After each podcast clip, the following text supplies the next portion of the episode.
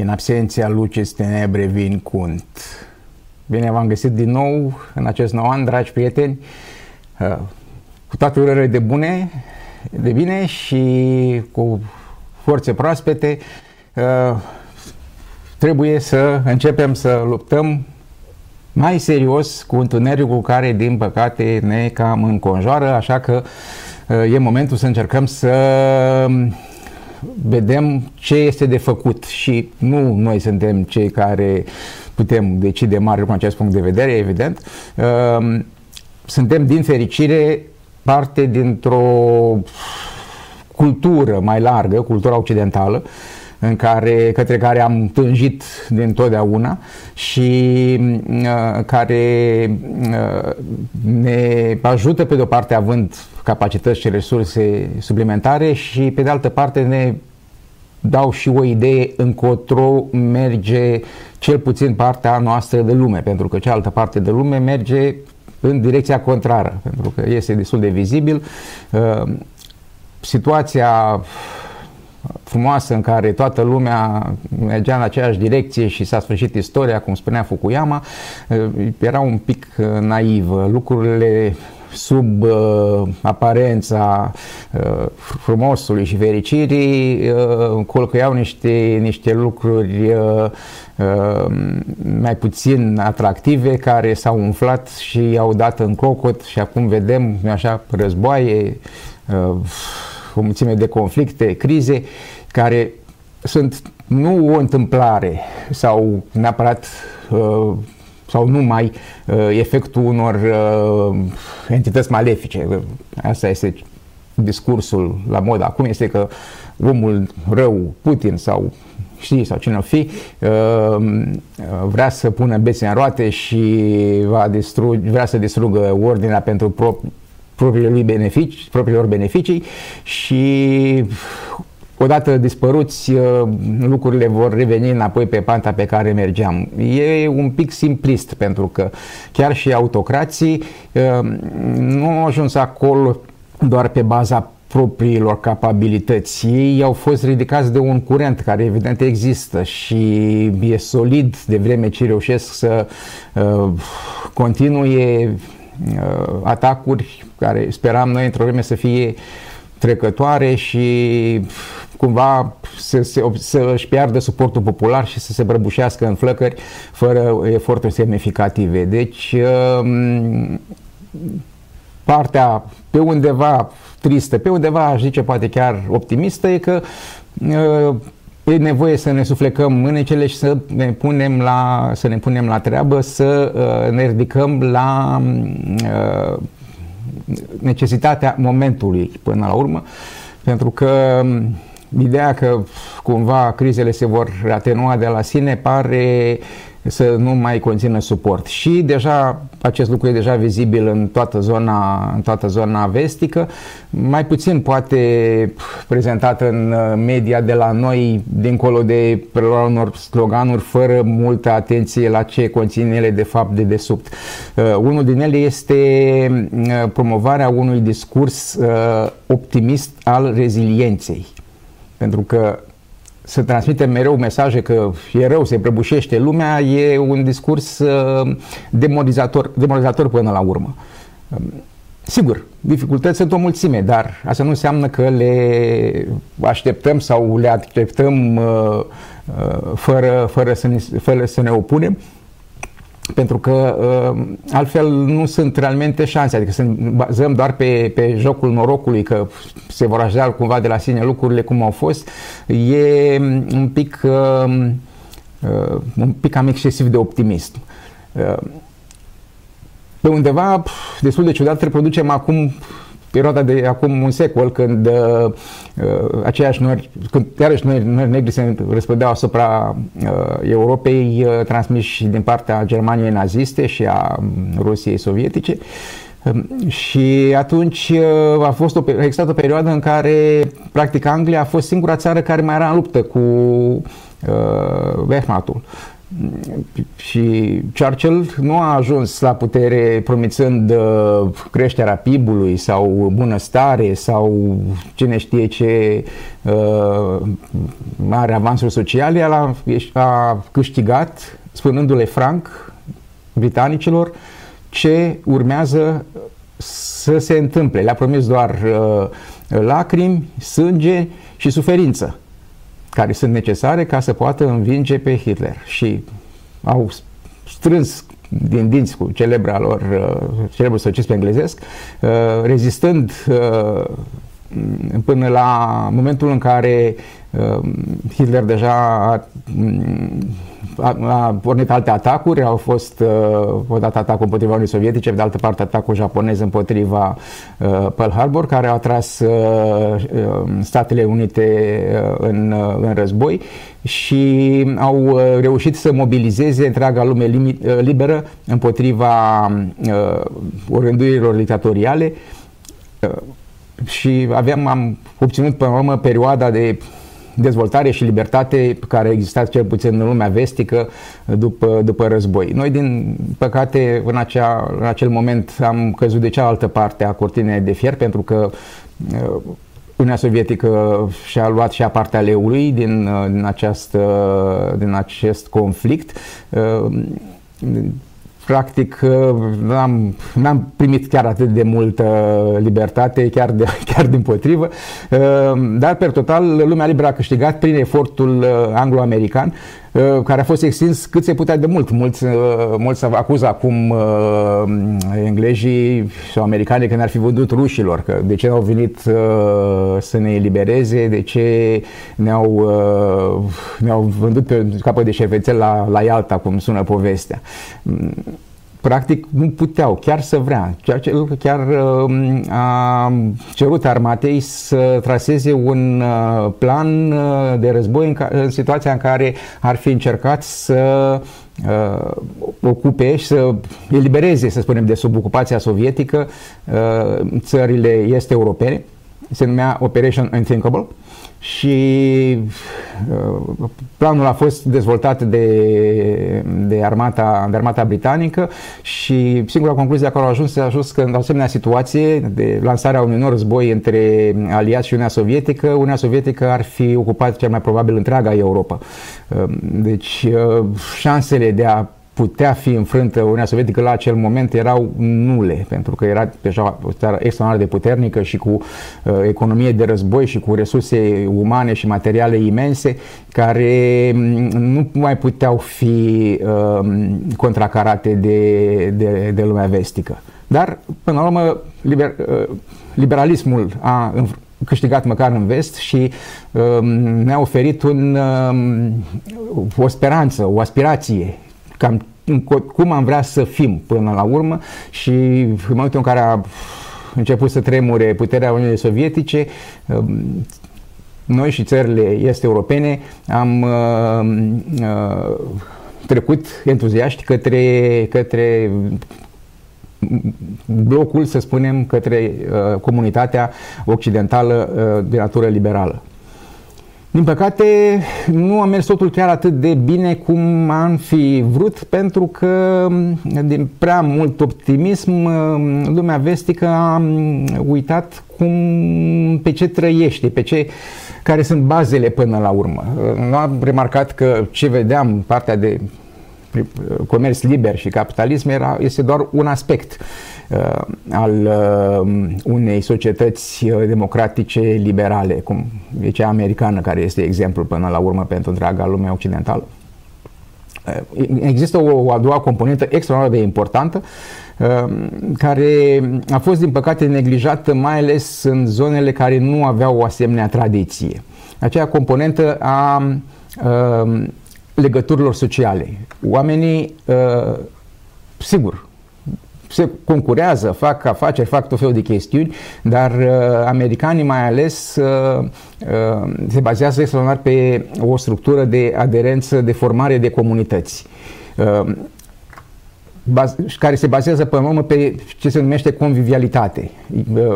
Ei ies, vorbesc, discută, chiar dacă nu sunt neapărat de aceeași părere, în general nu se izolează după și eu, idei sau principii în mod deosebit, ei reușesc să, să și coopereze în pofida um, contradicțiilor câteodată.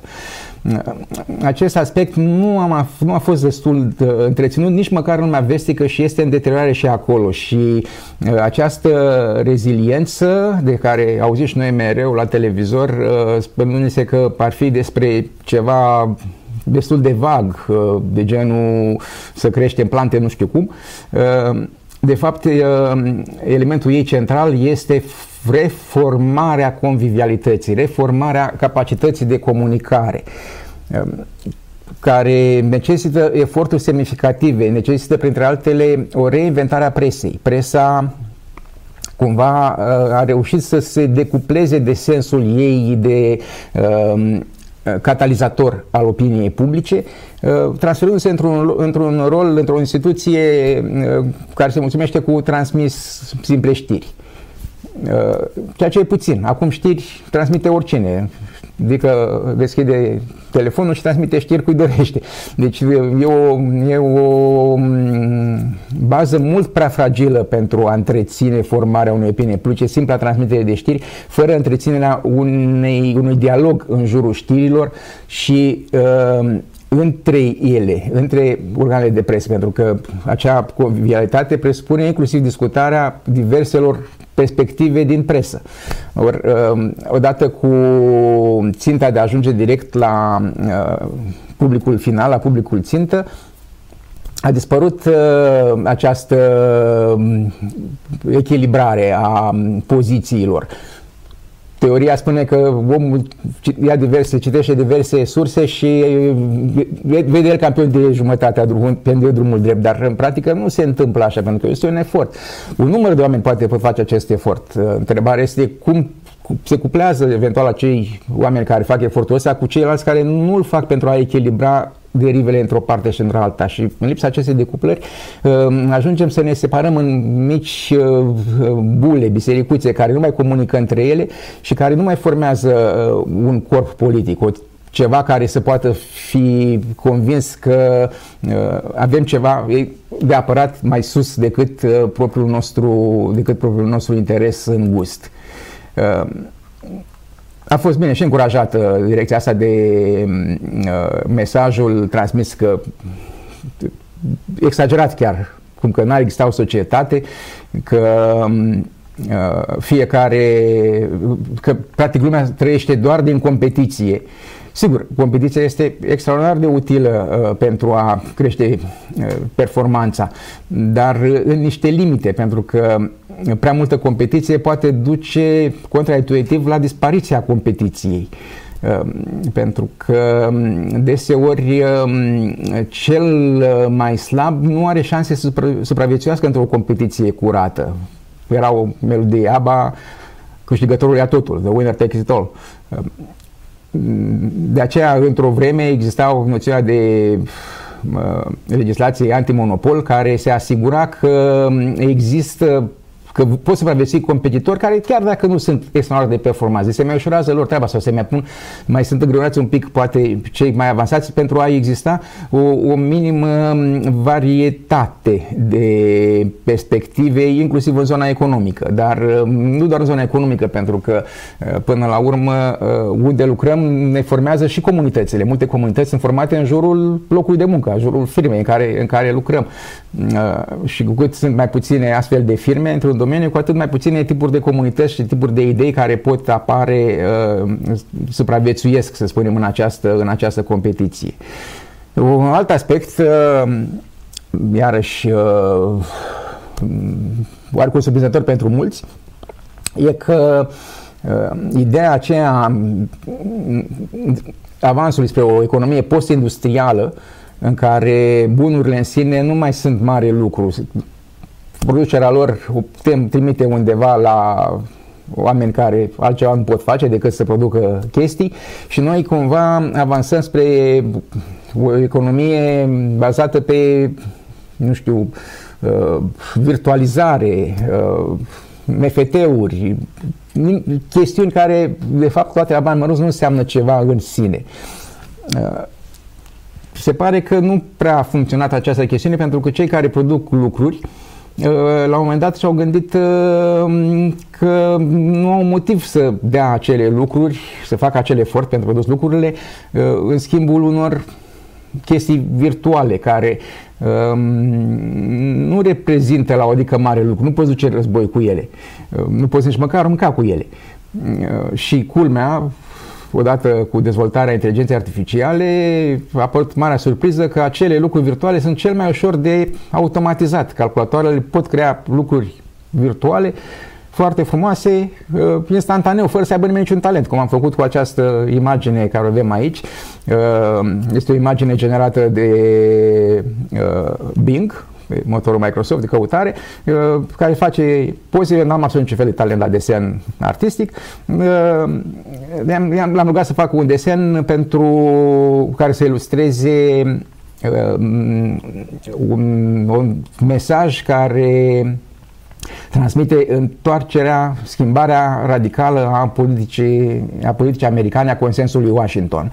Uh, pentru că lumea vestică până, până de curând uh, era organizată în jurul așa numitului consens Washington care uh, favoriza schimbul liber, comerțul liber ca fiind elementul cel mai important al economiei și fatalmente și a politicii, uh, orice altceva fiind uh, un considerent oarecum secundar.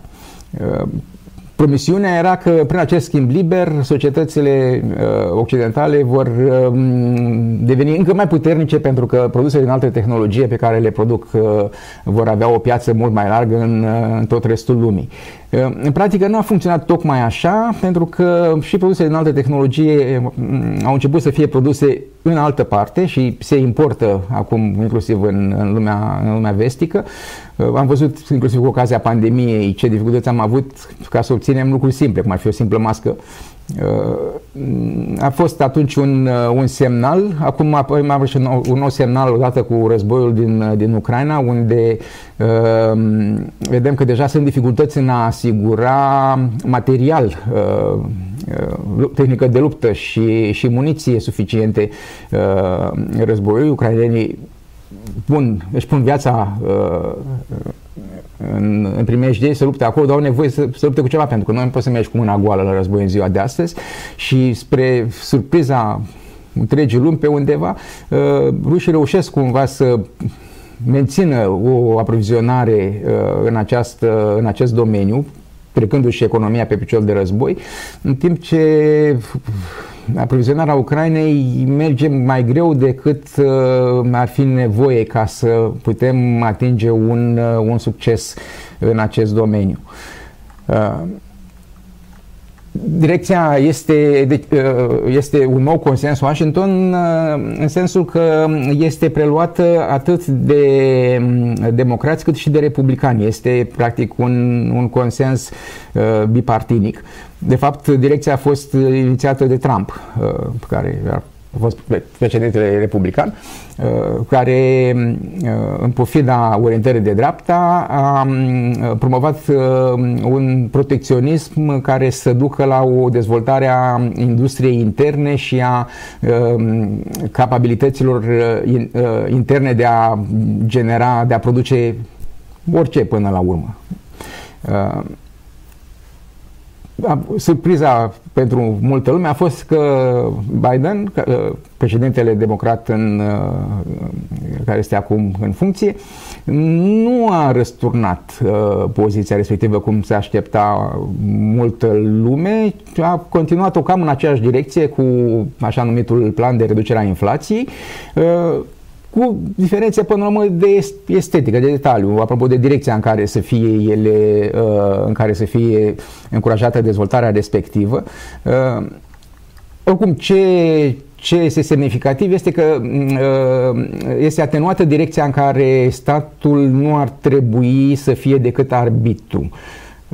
Și obținem ce binevoiește piața liberă să ne ofere. Pentru că putem observa piața liberă nu binevoie să ofere niște lucruri de care chiar aveam nevoie. Deci uh, apare la un moment dat necesitatea de a uh, introduce o selecție, măcar pentru obiectivele strategice, cum sunt cele din domeniul militar sau cele din domeniul energetic. Pentru că economia crește pe energie. Dacă nu ai energie, nu ai cu ce face aproape nimic și atunci uh, producția cam, cam pleacă acolo unde există energie.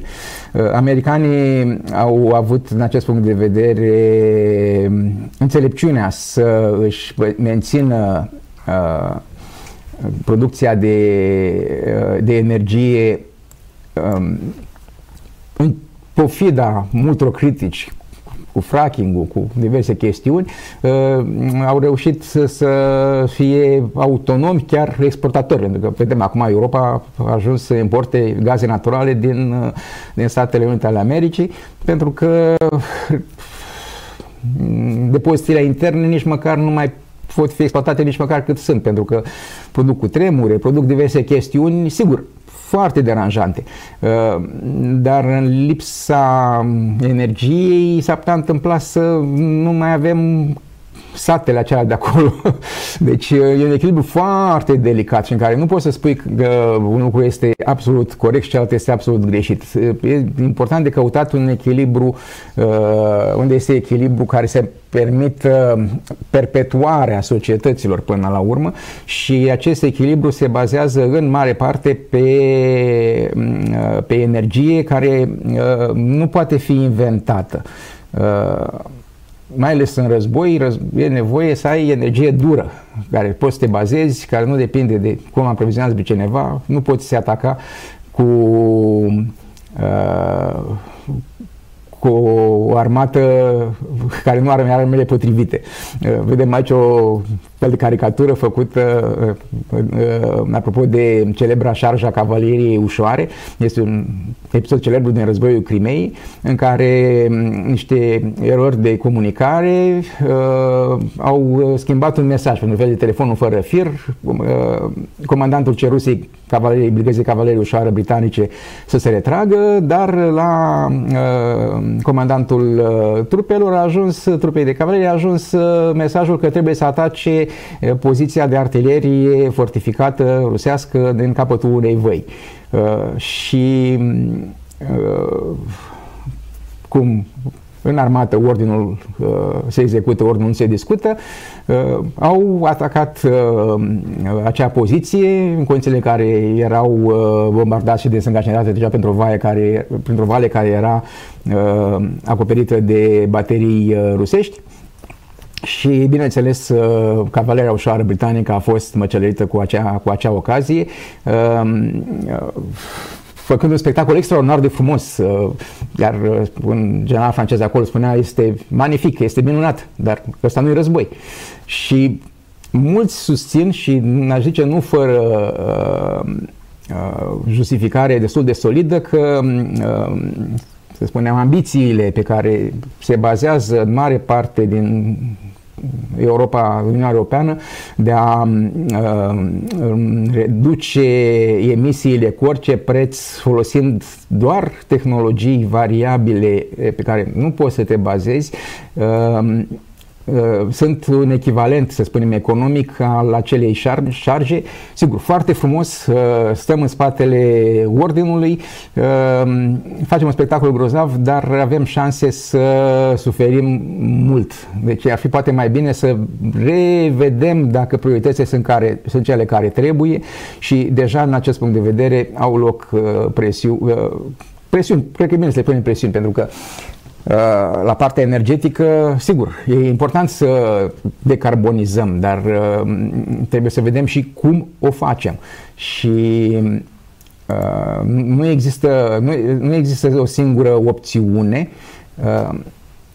Cea preferată acum, eoliană, energie eoliană și solară, având niște probleme. Un, una din ele fiind că, nefiind stabilă, are nevoie de eforturi imense din partea rețelelor pentru a fi suportate.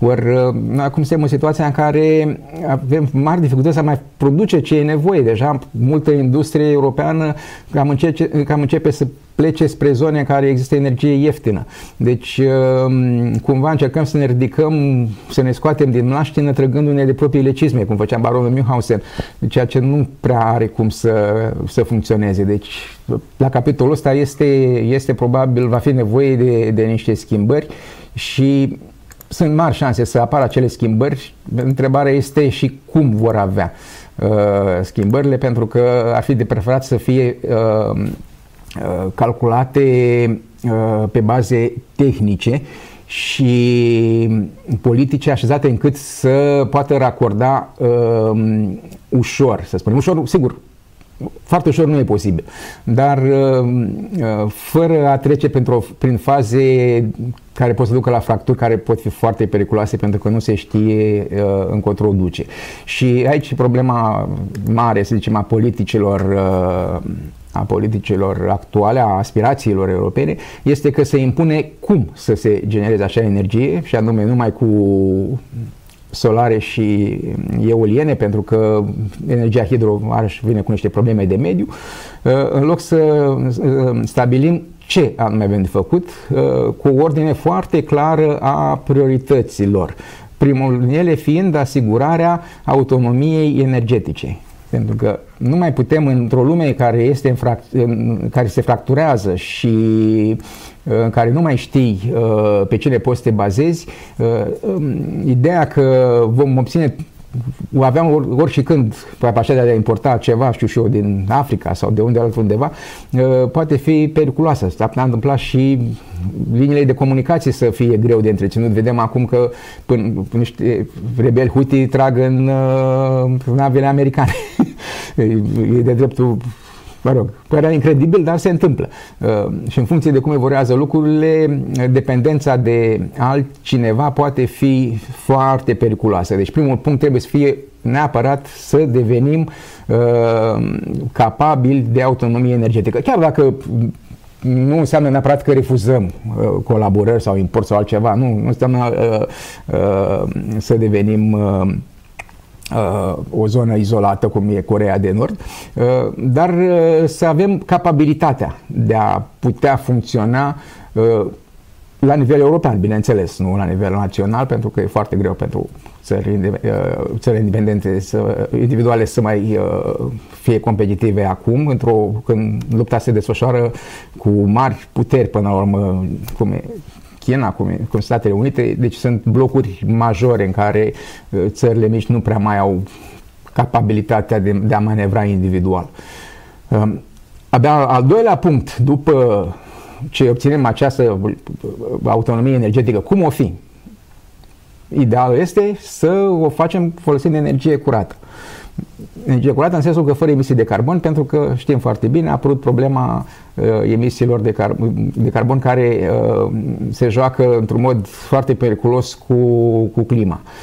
Sigur, clima va evolua în direcția asta o bucată, nu poate fi schimbată, întoarsă de pe loc, dar uh, ar fi de preferat, în limita posibilităților, să uh, producem energie cu emisii cât mai puține de carbon, dar aici sunt mai multe opțiuni, nu, nu, soarele și vântul nu sunt singurele posibile, uh, mai există o a treia opțiune ascunsă mult prea des sub preș și care abia acum a fost uh, uh, re, uh, uh, avansată la uh, COP28. Uh,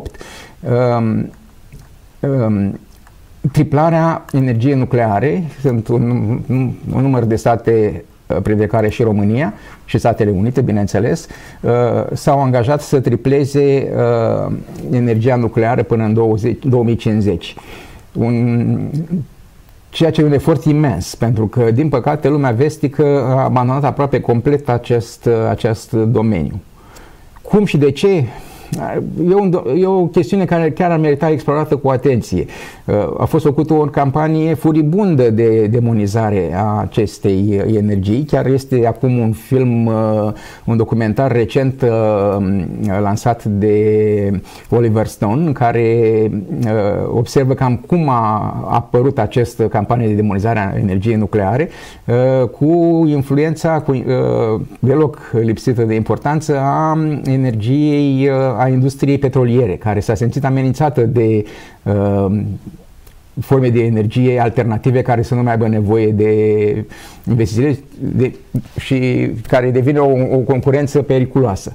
Și s-au băgat, să spunem, sume considerabile pentru într-un lobby uh, făcut pe planuri multiple care să terorizeze populația privind uh, um, riscurile energiei nucleare care, evident, există un număr de riscuri, dar nu avem opțiunea de a avea nimic până la urmă, nu numai energie. Orice implică riscuri. Uh, iar când, uh, dacă analizăm riguros fiecare uh, abordare posibilă, ce riscuri oferă față de ce beneficii, putem constata că energia nucleară este chiar printre cele mai sigure. Până și eolianele, în domeniul eolian solar apar mai multe, mai multe morți uh, accidentale decât în domeniul nuclear, care este un domeniu extraordinar de strâns reglementat, chiar prea strâns reglementat, ceea ce a dus la niște prețuri foarte mari în lumea vestică. Și uh, care a făcut acum să, fie, să se piardă uh, know-how-ul, cum ar veni, capacitatea de a mai construi uh, astfel de, de surse de energie, uh, care capacitate a trecut în zona care în noile condiții geopolitice sunt de cealaltă parte a baricadei, practic, adică uh, Rusia și China în principal. Uh, într-o mai mică măsură și, și Corea de Sud uh, este competitivă în acest domeniu, deși au avut un președinte care a fost, uh, care a erodat serios uh, și acolo acest, acest sector.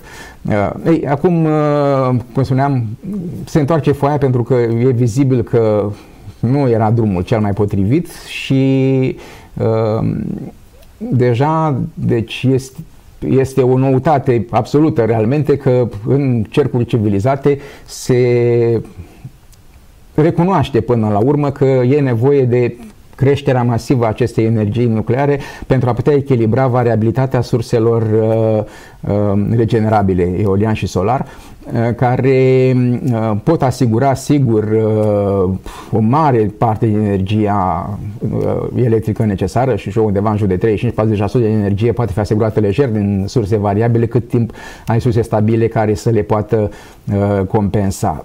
Peste aceste valori deja lucrurile devin destul de delicate, complicate și Practic uh, ne bazăm doar pe promisiuni că vor apare acum și acum tehnologii care vor răsturna totul prin digitizare, prin inteligență artificială, prin alte chestiuni, lucrurile se vor da peste cap. Mm, e destul de puțin uh, sănătos să dăm uh, vrabia de mână pe cea de pe gard și deocamdată, date fiind condițiile deja destul de dure, uh, direcția este de, de re pornit, de refăcut acest, acest domeniu, din păcate, pe care a rămas foarte în urmă lumea vestică, dar, pe de altă parte, vine și partea pozitivă, avem ce face. Deci, e nevoie acum să începem să pregătim uh, oameni care să poată să, poată să construiască așa ceva. Pentru că nu se fac din vorbe aceste lucruri, ai nevoie de ingineri buni, de mecanici buni, de constructori buni. Uh, nu poți să te bazezi doar pe Uh, domeniul privat că își pregătește oamenii, pentru că nu poți să pregătești un sudor bun doar trimițându-l la un training uh, făcut prin teleconferință eventual. Uh, eforturi masive care uh, cel puțin pentru state mici ca noastre, necesită uh, implicare uh, centralizată, în principiu din partea statului, care să pregătească uh, atât oameni cât și uh, resursele necesare dezvoltării unor asemenea, unor asemenea surse. O altă chestiune care mm, e necesară pentru dezvoltarea în acest domeniu este standardizarea. Uh, este iarăși la modă ideea că e bine să fie cât mai multe variante și va câștiga cea mai bună. Uh, sigur, asta merge la telefoane mobile uh, și mașini, dar la infrastructură industrială care se construiește în ani și va funcționa poate un secol, mm, nu e foarte sănătos să încerci prea multe lucruri pentru că nu ai cum să înveți foarte mult. Când faci un, un lucru, înveți cam ce ai putea face mai bine și următorul îl faci mai ușor și mai ieftin. De aceea apare noțiunea de first of a kind. Primul reactor de tip tinde să fie foarte scump pentru că acolo se învață practic costurile sunt de învățare, nu de construcție. Următoarele, deci după ce ai făcut 4-5, uh, se intră în ceea ce se numește nth over kind, al n de, de un tip, care are costuri uh, sensibil, uh, sensibil, sensibil mai mici. Putem vedea un exemplu la India, de exemplu, care construiește acum 10 reactoare similare reactoarelor Candu, cum avem noi, reactoare cu apă preizolată, apă grea. Toate cele 10 reactoare, deci 7 gigavați electric putere instalată, ajungând să, să, consum, să coste aproximativ 13 miliarde de dolari. Uh, deci un preț destul de mic pentru ceea ce ar acoperi în întregime, la dublu necesităților noastre, nu, ar acoperi în întregime necesităților noastre energetice. 7 gigavați e mai mult decât consumăm noi. Sigur, noi nu avem nevoie de 10 astfel de reactoare, dar uh, s-ar putea construi poate mai multe în alte țări care poate nu au. Polonia, de exemplu, nu are încă reactoare nucleare uh, și acum încearcă să construiască cât mai repede, cât mai multe. Deja a semnat contracte cu, uh, cu trei, cel puțin trei furnizori. Uh, mai sunt și alte țări în aceeași situație care ar putea fi ajutate să își dezvolte acest domeniu uh, folosind experiența noastră cu, cu reactoarele Candu. Deci ar fi o idee, în loc să facem doar două, să facem și și eu măcar cinci. Pentru că uh, consumul poate crește foarte ușor, adică nu, nu e un motiv să spui că am produce mai multă energie decât am avea nevoie. Dacă producem energie suficientă, pur și simplu dăm mai ieftin și atunci scade, crește foarte repede prețul. Uh, poate e mai bine să mergem uh, să direcționăm uh, suportul de stat către această parte de dezvoltării a producției decât a economiei. Pentru că Economie putem face ulterior dacă eventual nu ne ajunge energia. Dacă avem destulă energie ieftină, atunci economia nu mai e nevoie imediat, să spunem. Poate făcută în funcție de cum, de cum merg lucrurile. În plus, mai apare un fenomen um, de uh, descurajarea producției prin uh, uh, distrugerea cererii când încercăm să facem prea multe economii. Ca să poți să construiești, mai ales dacă mergem pe ideea de construcție privată, Uh, constructorul are nevoie de o asigurare că uh, va fi cerere pentru energia lui. Dacă tot încerci să reduci uh, cererea de energie, fie prin eficientizare, dar mult reducere se face pur și simplu prin eliminarea prin exportul industriei, atunci nici nu mai există motivație pentru creat, pentru construit surse, surse, noi, de, surse noi de energie. Uh, deci, uh, la acest capitol, iarăși am putea uh, contribui oarecum printr-o focalizare în, înspre a construi ce baza, până la urmă, baza, baza industriei care este, care este energia. Avem deci foarte multă treabă și grea anul ăsta, de pentru care să ne să plecăm mânecele și să ne apucăm de ea. Mult succes!